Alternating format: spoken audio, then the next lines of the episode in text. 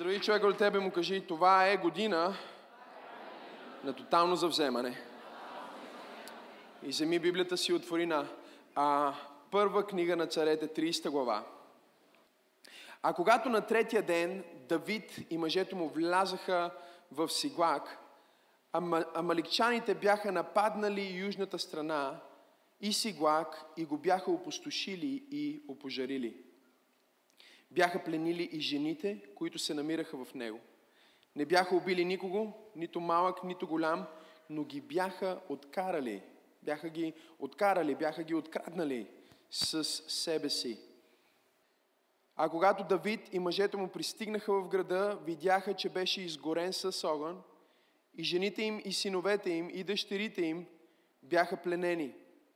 Тогава Давид и хората, които бяха с него, плакаха с силен глас, докато не им остана вече сила да плачат. Също и двете Давидови жени бяха пленени. Езраелката Ахиноам и Авигея, бившата жена на кърмилеца Навал. И Давид се наскърби много, защото народът се наговаряше да го убият с камъни, понеже душата на всички хора беше преогорчена, всеки за своите си, за дъщерите си и за съпругите си. А Давид се укрепи в Господа своя Бог. Тогава Давид каза на свещеника Авиатар, Ахимелеховия син, донеси ми тук ефода. И Авиатар донесе ефода при Давид. И Давид се допита до Господа, да преследвам ли тази дружина? Ще ги стигна ли? И той му отговори, преследвай ги, защото със сигурност ще ги стигнеш и непременно ще вземеш всичко. Кажи пълно за вземане. Кажи тотално за вземане. Това, че 2020 е година на тотално завземане и буквално цялото ново десетилетие, в което влизаме, аз вярвам, е десетилетие, в което ще преживеем това завземане и ще възвърнем отново културалния мандат на църквата. И ние като християни ще можем да се реализираме като съвременни мисионери, като съвременни реформатори в 21 век, тотално възстановяване обаче за теб означава, че всичко, което е било откраднато през изминалата година, всичко, което е било нарушено, всичко, което е излезнало извън линия, е на път да бъде възстановено. Всичко, което е било изгубено, всяко взаимоотношение, партньорство, приятелство, което дявола е ударил, всяка съдбовна част на твоя живот, които са били афектирани от врага, ще бъдат възстановени тази година. Това се нарича тотално завземане обаче, не просто защото Бог ще ти върне нещата, които си изгубил, а защото Той ще те компенсира и ще накара врага да върне седем пъти повече от това, което ти е откраднал.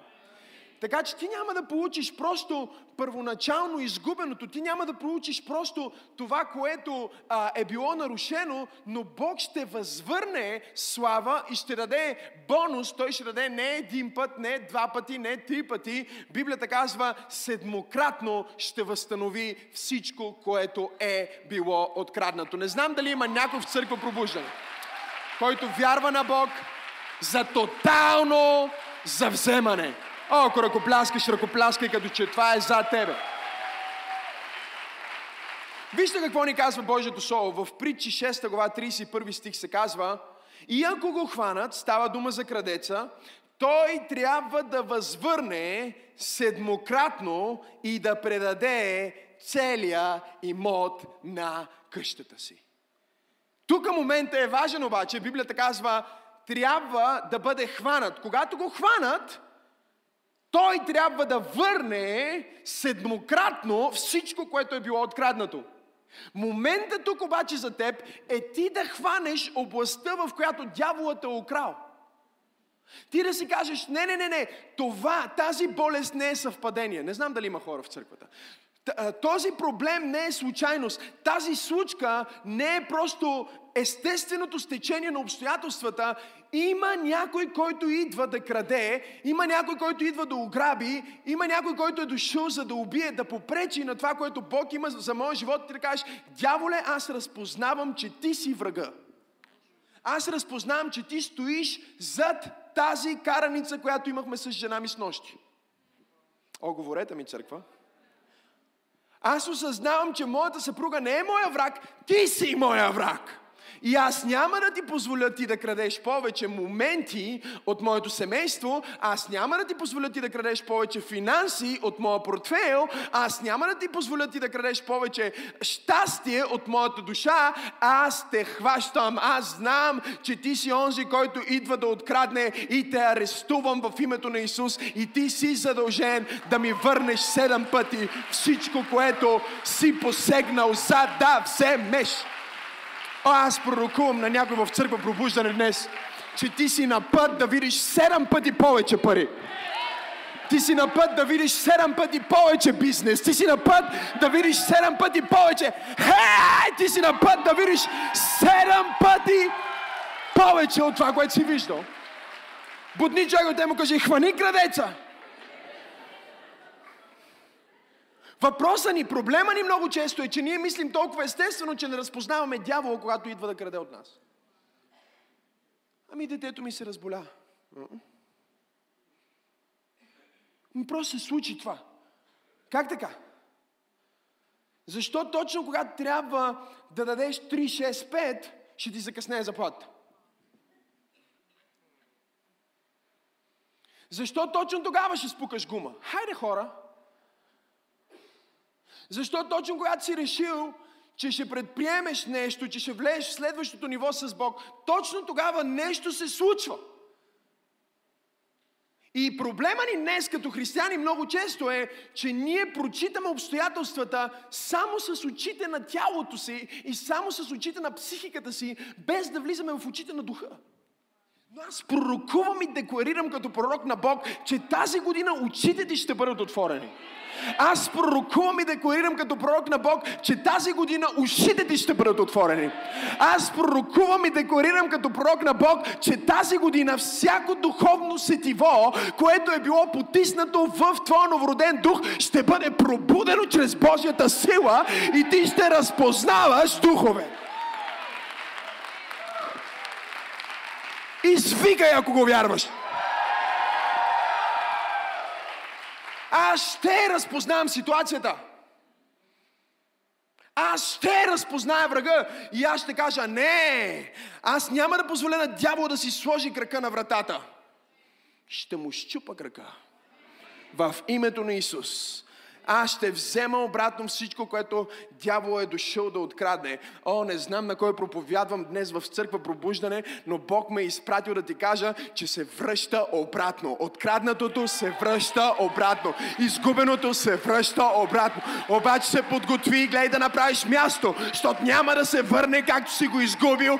Бог ще го върне един път повече, два пъти повече, три пъти повече, четири пъти повече, пет пъти повече, шест шест пъти по... Се... Седем пъти повече. Кажи тотално за вземане. Но тотално завземане не означава просто, че Бог ще върне това, което е откраднато и само, че дявол ще върне седем пъти това, което е откраднал. Тотално завземане означава, че в процеса ти ще завладееш нови територии, които не си имал преди. Оглеждай се за проблеми. Е, о, смисъл, пасторе, да се оглеждам. Обикновено не е нужно да се оглеждаш в проблемите, просто се блъскаш в тях. Не, не, не. Оглеждай се за проблеми, оглеждай се за ситуации, оглеждай се за съпротива, защото това ще бъде твоето знамение. Че Бог иска да ти даде територия в тази област. Всяко място, на което имаш проблем, ще имаш нова територия. Всяко място, на което си преживял загуба, ще имаш нова територия. Бог ще възвърна изгубеното и ще даде нова територия. Не знам на кой проповядвам днес, но Бог ме изпрати да ти кажа, че трябваше да стане така, за да имаш тази територия. Кажи нова. Кажи нова. Кажи нова територия. Давид се връща и той е в тази епоха на своя живот, в която много християни се намират.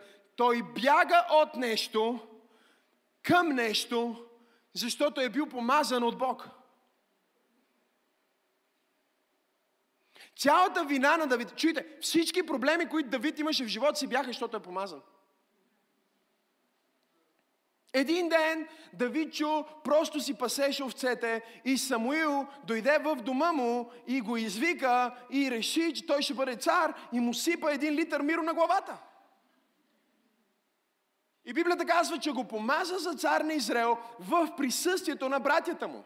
И първото нещо, което стана е, че собствените му братя започнаха да го мразят. И след като собствените му братя започнаха да го мразят, между другото, Давид не стана цар моментално, като го помазаха.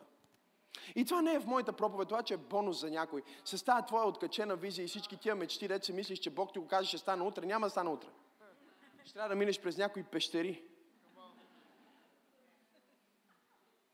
Ще трябва да бъдеш предаден от някои ментори. Това е което става, когато изведнъж си помазан. Първо, семейството му го атакува. След като семейството му го атакува, неговия модел за поддържание. Предишният цар, Саул, който по принцип го харесваше, с който имаше окей отношения, в момента, в който Давид влезна в това царско помазание, което беше върху него и уби Голият, Библията ни казва, че Саул намрази Давид и започна да се опитва да го убие. И това вкара живота на Давид в години на бягане по пещери и по полета. И ние го намираме тук а, в това бягане от едно място на друго място. Събрал се е с няколко загубеняци и в процеса, абсолютно е така, да, в процеса на това събрание на тези загубеняци, хора, които си нямат нямат работа, хора, които са ауткаст, хора, които са отхвърлени, хора, които не им се получава. Давид ги събира и започва да ги обучава и те се превръщат в мощните мъже на Давид. Вие сте чели за тях. Обаче вие не знаете, че мощните мъже на Давид не бяха мощни, докато не срещнаха Давид. И те станаха мощни, докато хориха с Давид от пещера на пещера и воюваха, плащаше им се от различни армии, за да воюват с тях. Те бяха наемни войници, нали? Филистимците ги наемаха, другите ги наемаха, защото бяха толкова добри убийци. Вие не сте чали тази Библия. Мисля, че вие четете някаква друга Библия. Нали? Убийци? О, да, затова Давид не можа да построи храм. Защото когато направи това тотално завземане, толкова много хора уби в това завземане, че Бог му каза, виж, имаш твърде много кръв на ръцете ти. Ще трябва синът ти да построи храма, но ти си царя, така че остави му парите от цялото завземане. О, аз усещам помазанието да кажа на някой, може би ти няма да го направиш, но детето ти ще го направи. Може би ти няма да го постигнеш, но синът и дъщерята ще го постигне. И ще го постигне, защото ти ще оставиш две неща. Ти ще оставиш помазанието и ти ще оставиш парите, за да го постигне. Сега можеш да ръкопляскаш, ако вярваш. Бутни човек от те му кажи, синът ти ще го постигне. Да, да, да. Дъщеря ти ще го постигне. Някой в твоето потомство ще постигне това, което ти не си могъл да постигнеш. Защото тоталното завземане, което ти ще извършиш, ще бъде толкова глобално. Ще бъде толкова глобално, ще бъде толкова силно, ще бъде толкова небесно, че просто на дявола ще му се види света тесен. Но Давид е в този период, в който бяга и сега тъмън се връща от някаква битка и се връща от тази битка там, където е стана на Израел. Отива в стана и открива, че докато тях ги е нямало, жените им, децата им, всичко, което имат, е било откраднато. И не само, че е било откраднато, но стана им лагера опожарен. Няма спомен от това, което е било. Всичко е изгорено. И сега те стоят в пепелта и Библията ни говори за това, че най-близките хора на Давид започнаха да си дискутират дали да не го убият с камъни. Защото болката им от загубата, която преживяха за това, че са с този Божий човек, беше толкова голяма, че те не можеха да видят голямата картина. И Библията ни казва, Давид започна да а, усеща тази тежест в сърцето си. Той чу със собствените си уши как най-близките му хора говорят дали да не го убият с камъни. Но Библията казва, че Давид се отдели и се укрепи в Господа. Той потърси Господа. Виждате ли, това, което ще трябва да направим тази година, за да извършим това пълно завземане, е да се отделим с Господа. Както в този пост, в който влизаме, ние ще се отделим с Господа. И когато ти се отделиш с Господа и ти започнеш да говориш с Господа и му кажеш, Господи, виж каква е ситуацията и виж какъв е проблема, да преследвам ли, каза, ще, ще ги настигна ли, каза, ще завзема ли? И Бог му каза, преследвай ги, защото ще ги настигнеш. Преследвай ги, защото непременно ще завземеш всичко, което са откраднали от теб. Бог ме е изпратил да кажа на някой в църква пробуждане, преследвай, защото Бог ще те направи бърз и Бог ще те направи ефективен и ти ще вземеш всичко, което е било откраднато от теб. Имам ли пет човека в църква пробуждане, които казват, Боже, аз ще преследвам. Аз ще завзема. Камон. Камон, аз ще, аз ще, аз ще тичам и ще взема обратно. Семейството ми ще го взема обратно, финансите ми ще ги взема обратно, здравето ми ще го взема обратно, приятелите ми ще ги взема обратно, контактите ми ще ги взема обратно, всичко, което е било откраднато, ще бъде взето обратно. Той вика свещеника Авиатар и, и, и, и застава с свещеника. И това до голяма степен е образа и на това, което аз вярвам, че Бог иска да извърши в църквата.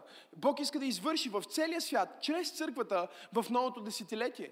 Именно, че Бог иска да завземе областите от обществото, които са били завзети областите от света, които са били завзети, които са били откраднати от дявола, чрез които той контролира целия свят и манипулира общественото мнение, манипулира масите и контролира буквално решенията на народите чрез няколко области, които са били афектирани. И ако трябва да бъда точен, има точно 7 области, които определят културата в едно общество. Някои проповедници ги наричат планини. Моят приятел Ланс Уолнау ги нарича планини. Един друг проповедник говори за стълбове. Без значение каква иллюстрация ще, ще използваме. Това са тези седем области. Нека да ви ги покажа. Семейство, кажи семейство. Религия, кажи религия. Религия е духовност също, нали? Не е просто, не си го представи просто като религия. Образование, кажи образование. Медия, кажи медия. Економика, кажи економика. Политика, кажи политика. Изкуство и култура, кажи изкуство, култура. Тези седем области контролират общественото мнение. Тук ли сте? Тези седем области определят какво е нормално, какво е прието, какво не е прието. Как може да се живее, как не може да се живее, какво е правилно, какво е неправилно. Чрез тези области се управлява света, буквално. Нека иллюстрирам. Една певица в изкуството, тя е в, в култура, може да създаде една песен, в която пее за това, че е целунала момиче и много я е харесало. И чрез тази музика да прокара идея, че е окей. Да го направиш. И ние пускаме, ние пускаме радиото и дори може да не ни харесва посланието, но по радиото върви тази песен. Тук ли сте хора? Тя може да направи тази песен и по този начин да започне да прокарва тази мисъл. Същата мисъл 20, 30, 40, 50 години по-рано е било немислуемо да говориш на публично място за, за, за такъв тип сексуалност, да говориш за такъв тип отношения, да говориш за такива извратени неща. Просто е било абсолютно, абсолютно ненормално. Дори хората, които са имали различни, хора, които са имали а, а, различна ориентация, дори и те самите не биха се осмелили 50 години по-рано да бъдат толкова публични с това, защото са усещали, че това не е най-нормалното. Но един певец може да направи една песен и един политик може да прекара един закон и един човек с пари може да преведе едно голямо дарение и някой в медиите може да започне да застава зад определено говорене и език и идея и някой в образованието може да напише един учебник за децата ни. Не знам дали има хора в църквата. И накрая да останем с а, а, последните едвам-едвам останали в пепелта области, които също дявола се опитва да завземе областта на духовност и областта на семейството. И по този начин се контролира а, мнението, по този начин се контролира какво се случва в света, какво е прието и какво не е прието, какво е правилно и какво не е правилно. И Бог казва, това, което аз ще направя в новото десетилетие, е, че аз ще издигна от моите хора във всеки един от тези стълбове. Аз ще издигна от моите хора във всяка една от тези седем планини и аз ще ги поставя на върха, за да те да дадат ново послание, да дадат нов тласък, да дадат нов глас на това, което аз казвам и да демонстрират това, което е моето царство. О, ако ръкопляскаш, ръкопляскай, като че вярваш че ти си един от тия хора. Но виждате ли, до голяма степен нашия проблем като християни е, че в християнството днес ние дори поставям под въпрос дали е нормално да имаме християнин, който да е в политиката. Това е въпрос за много хора. Нормал, един християнин трябва ли да влиза в политиката? И затова ние дигаме ръце от тая област и дявол слага ръцете си на тая област. Ние казваме дали един християнин трябва да бъде известен певец или дали един християнин трябва да бъде банкер или милионер. Нормално ли е? Прието ли е? Или ако си християнин трябва да си а, църковна мишка?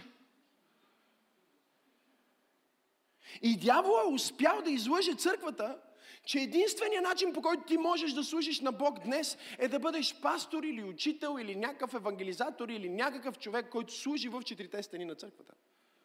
И това са служителите, а другите ги наричат миряни. И аз мраза тази дума, ако не сте разбрали, между другото. Защото Библията не казва, че ти си мирянин, Библията казва, че ти си дете на Бога, Библията казва, че ти си царско свещенство, Библията казва, че ти си глава, а не опашка, ти си отгоре, а не отдолу, ти си сънаследник с Христос. Ти си седнал в Христа в небесни места. О, хайде, ако ръкопляскаш, ръкопляскай, като че става дума за тебе. И ако човека до тебе не пляска, може би той иска да е... А. Ние трябва да направим много сериозна ревизия. Затова имаме поредица, която се нарича ревизия. На това какво означава да бъдеш служител на Бог. Защото хората си мислят, че да бъдеш служител на Бог означава да проповядваш от вон, или да пееш в неделя, или да бъдеш един от тези духовни лидери в църквата. Но ти можеш да бъдеш служител на Бог в областта на образованието. И с един учебник да послужиш на Бог повече, отколкото аз служа на Бог с една проповед. Ти можеш да бъдеш служител на Бог в медията, ти можеш да бъдеш служител на Бог в, а, в изкуството. Мен не ме поканиха за рождествения спектакъл в BTV да направя, а, да информирам хората за рождествения спектакъл, обаче Миро беше там. И когато Миро беше там, той казва, между другото, моят пастор казва, че не е коледен дух, а е святия дух. И няма как целият свят да говори за Исус и Неговото присъствие да не е насякъде. И между другото, ние имаме един рождествен спектакъл на еди коя си дата. Ето ти един билет. И каниме всички зрители да дойдат в църква, потому много е хубав тази. Аз пророкувам и декларирам, че Бог ще издигне някой в сферата на политиката, някой в сферата на влияние. Имам ли пет човека в църква пробужда? Погледни човек от му кажи, ти си служител. И аз нямам време в оставащите ми 7 секунди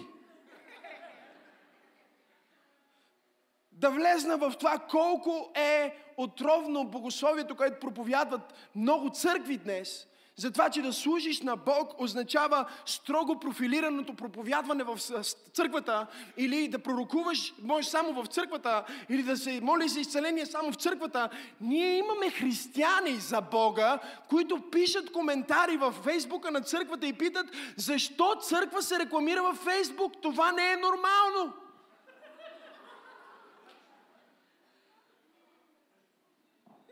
Това е техният най-голям проблем, разбирате ли? Защо църква се... Никой не казва, защо Виагра се рекламира във Фейсбук? Не, не, не, не, не. Няма да видите християнски коментари под защо се рекламира прайда във Фейсбук. Няма да видите християнски коментари в защо се рекламира same-sex marriage във Фейсбук. Но ще видите коментари под пост на пастор Максим, защо се рекламират църквата и проповедници във Фейсбук. Рекламират се, защото ние ще завземем всяка планина и всеки стълб и всяка долина и всеки език ще изповяда, че Исус Христос е Господ. За слава на Бога Отец. Имам ли 10 човека в тази църква, които казват, ние няма да спрем, ние сме тук за да завземаме, ние сме тук за да останем и това е новия начин начин. Извикай, ако ти си част от... Ма, нормално ли е? Да, да, да, нормално е, защото Бог ще завземе. И знаете ли какво ми каза Бог? Седнете, нека кажа това. Знаете ли какво ми каза Бог? Бог ми каза, синко, ако ти не успееш да подготвиш достатъчно кадри от църквата, не се притеснявай. В смисъл, ще бъде полезно да ги подготвиш в църквата, но ако не ги подготвиш в църквата, не се притеснявай, защото аз мога да докосна Доналд Тръмп, аз мога да докосна Кания Уест, аз мога да докосна Джастин Бибър, аз мога да докосна който искам и където искам, на върха на планината и да му кажа какво да каже. И ние ще го видим в, в това ново десетилетие, ще бъде като епидемия на пробуждане на християнството ще видите християнско изкуство и ще видите християнски филми. Ще видите... Не защото отпред, че пише, това е от Исус Христос.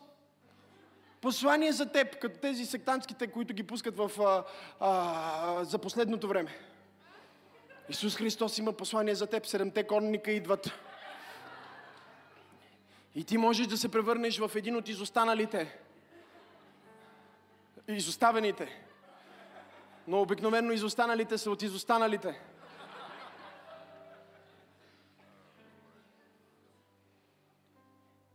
И най-голямата лъжа на дявола е, че той е успял да накара християните да се занимават с всичко друго в църквата и да се карат за всякакви глупости, като дали Исус ще дойде преди голямата скръп, след голямата скръп, дали има грабване, дали няма грабване. И е разделил толкова много тялото Христово на базата на малки неща, че ние сме се превърнали в едно от най-безгласните общества в 21 век. И Бог казва, ако вие не можете да се съберете, аз ще издигна някой, който дори не е от вас. И просто ще го спаса.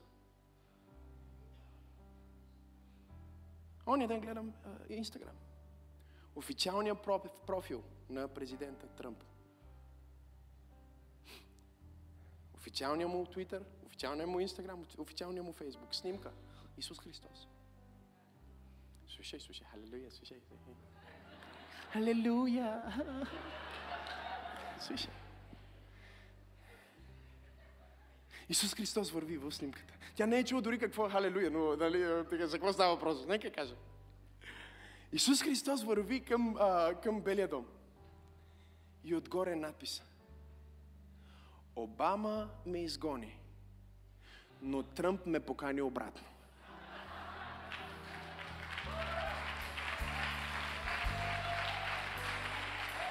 Аз искам да пророкувам, че Бог ще издигне хора, които ще поканат Исус обратно.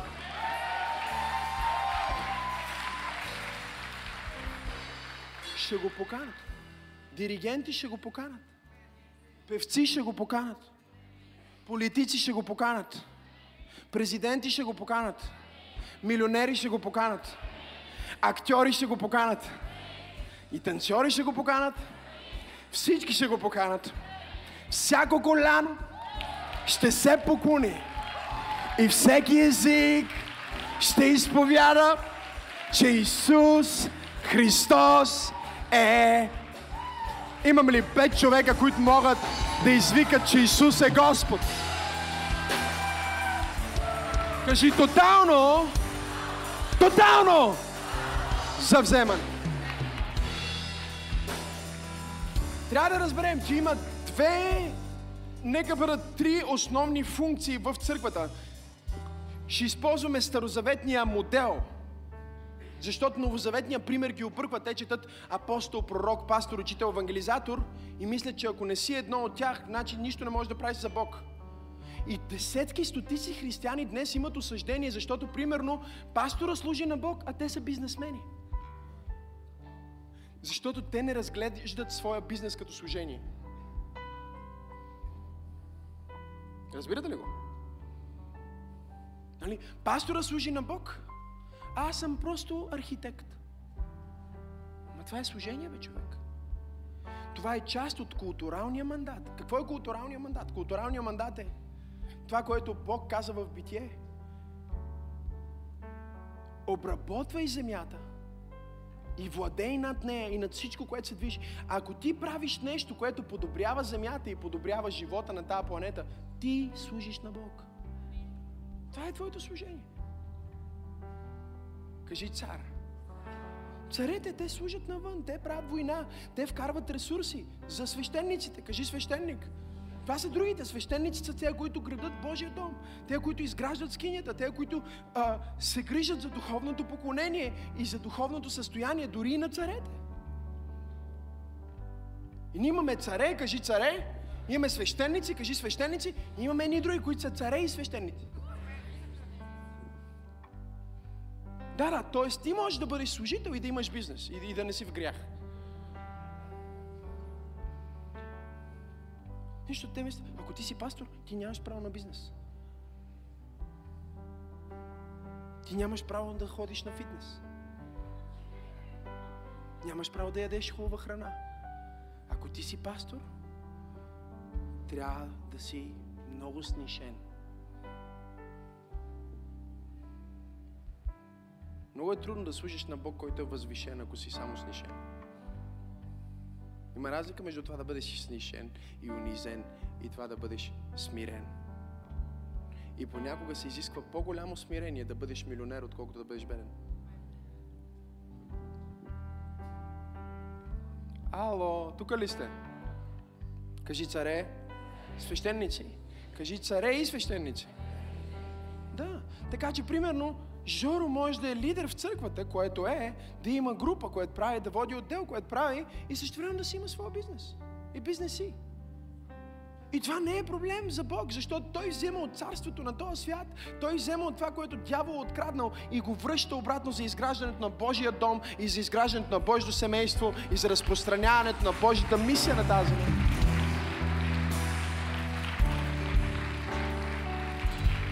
Но ние сме кашонирали вярващите толкова много, че те имат нужда да станат служители, да се чувстват по-специални. Ако Бог имаше нужда всички да са проповедници, щеше да ни направи. И аз щях да съм първия, който да се откаже. Да, да, да, защото ако има, всички са, просто няма смисъл аз да го правя също. Бих си намерил друго, бих, бих е, бил нещо друго, бих отишъл в бизнес. Бог каза, защо не правиш и двете? Аз ще благослова в бизнеса ти и ще благослова в служението ти. И ще направя бизнеса ти толкова много да изобилства, че бизнесът ти да спонсорира служението ти. Кажи царе, свещеници. Кажи царе и свещеници. Помни човека тебе, кажи ти къв си. Нали? Вижте, вие примерно гледате, някой идва тук, служи, нали, раздава ви флаери. някои от нашите хора, които раздават флаери, имат собствен бизнес. Но раздават флаери. Защото те знаят, че когато те служат на Бог в църквата, Бог служи на тях в бизнеса. И те са обвързали своето посвещение с Бог. Кажи тотално. Кажи тотално. Кажи тотално за вземане. И сега Давид отива, свършвам, опитвам се да свърша. Давид отива и започва да ги преследва и ги преследва и ги настига. И Библията казва, че когато стигна там, за не само, че върна всички и никой не беше изгубен и никой не беше наранен и никой не беше мъртъв, не само, че върна всичко, Библията казва, че той се върна с огромна плячка.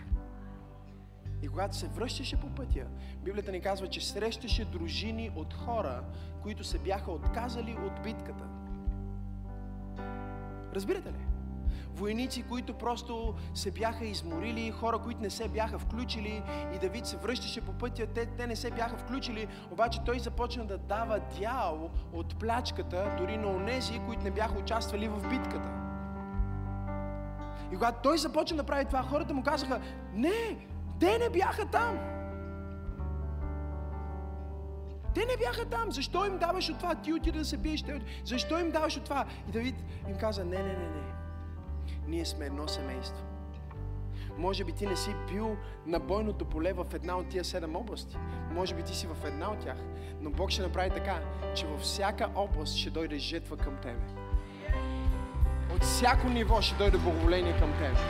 Аз пророкувам, че от всяка област и ниво ще дойде благоволение към тебе. Чу. Колко са областите? Седем. Когато врага е хванат, той ще трябва да върне във всяка една от тези седем области. Кажи, дяволе, хванат се. О, о, о. Хванат се. Исус каза, идете по целия свят. И ние си мислим сега, значи, за да аз да служа на Бог, трябва да стана като пастор Максим. И да проповядвам в различни градове и да започна църква. Наскоро срещнах една жена, а, която идваше на църква тук и я срещам а, с пастор Тери, отиваме на вечеря и тя казва, ей, здравей, пастор, искам, ей, здравей, как си? Какво става с теб? Не съм те виждал. Много време на църква и тя. Аз си мислих, че трябва да се започне една моя църква.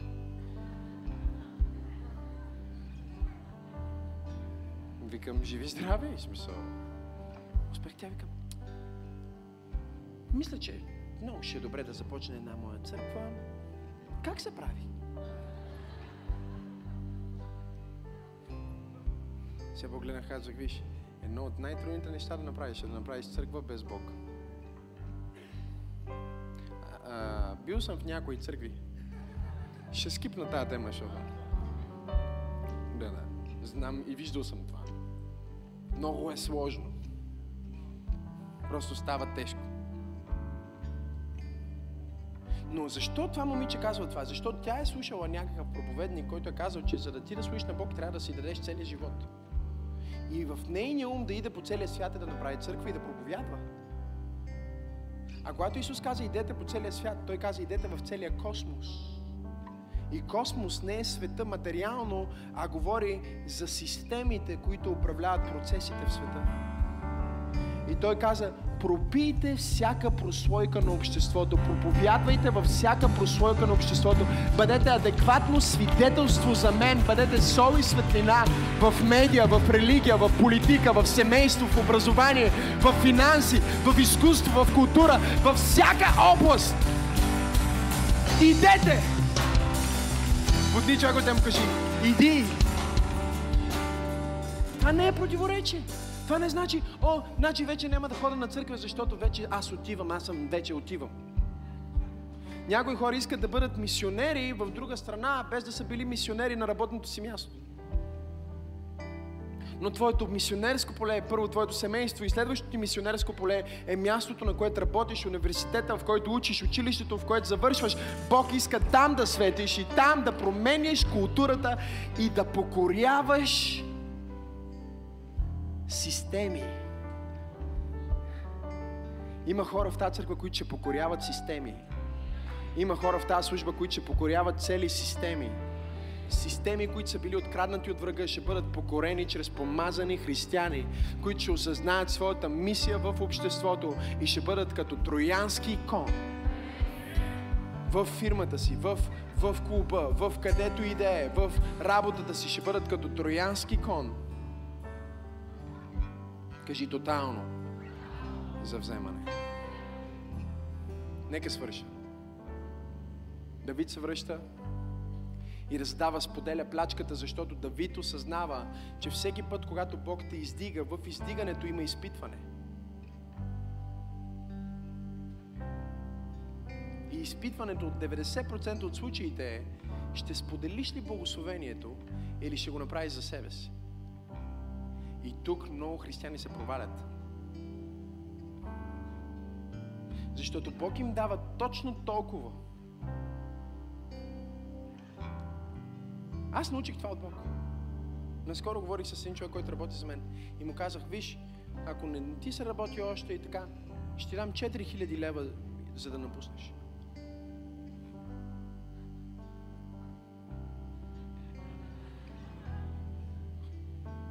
Ти човек от тебе каже, изпите. И сега Бог е на път да издигне Давид, защото е обикалял по пещерите и му дава плячка. И казва, окей, нека да видим сега Давид. Дали ще сподели плячката? Или ще направи цялото богатство и благословение само за себе си? И в момента, в който той раздава благословението и се връща, раздава всичко и се връща обратно в Сиглак. Кажи Сиглак. И Сиглак все още е опожарен и изпепелен и, и, и, и вече са с семействата си, с печалбата си и седат в пепелта. И докато стоят в Сиглак, короната на Саул идва в Сиглак. Бог ме изпрати да кажа на някой в църква пробуждане, че ти си на път да получиш корона в пепелта. Пепелта трябва да е там, за да свидетелства, че Твоя Бог е по-силен от огъня. Бог изработва корона в пепелта. Всяка област, в която си имал пепел, безнадежност, come on somebody, срам, Бог изпраща короната в пепелта. Да! Кажи в пепелта. Пепелта. Пепелта е много силно, защото пепелта означава няма нищо вече край. Всичко е свършило, всичко е черно. И Бог казва, аз трябва да изпрата короната в тронната зала. Аз ще изпрата короната в пепелта. Трябваше да минеш през пепелта, защото пепелта е адреса на короната. Пепелта е адреса, на който Бог е изпратил короната. Давид е обикалял години и се е крил по пещерите и сега седи в пепелта. И изведнъж всичко, за което е очаквал и което Бог му обещал, идва в краката му. Свършвам с това, което Бог ми каза да кажа на някой в църква пробуждане. Борил си се твърде много по-човешки. Укрепи се в мен. Извикай свещеника. Влез в присъствието. Защото аз ще направя корона от пепелта. Аз ще изпрата благословение там, където си имал загуба.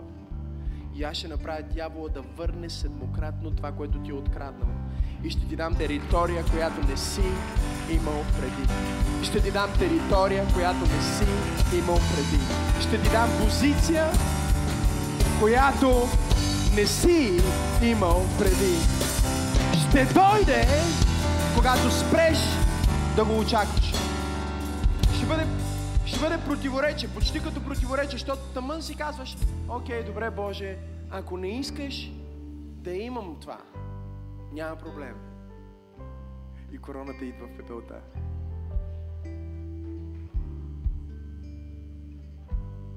Тотално.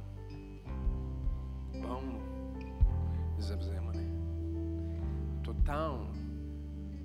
Пълно за вземане. Всяка област в твоя живот, която те е измъчвала до сега, ти ще влезнеш в тотално за вземане. Аз виждам хора, които ще ходят на работа с удовлетворение.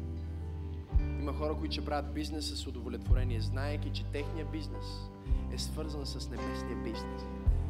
Техният живот е свързан с Божия живот. И тяхната мисия е свързана с Божията мисия. И те са царе и свещеници и слушатели на Всевишния Бог. Той каза, вие сте царско свещенство, избран народ, хора, които са призовани да известяват превъзходствата на Бога. Имам ли 10 човека в църква пробуждане, които казват, Боже, аз ще изявявам, аз ще изявявам Твоето превъзходство. Аз усещам Бог на това място. Аз усещам Бог на това място. Затвори очи, наведи глава. Господ казва на много хора, пробивът ти в света е зависим от участието ти в църквата.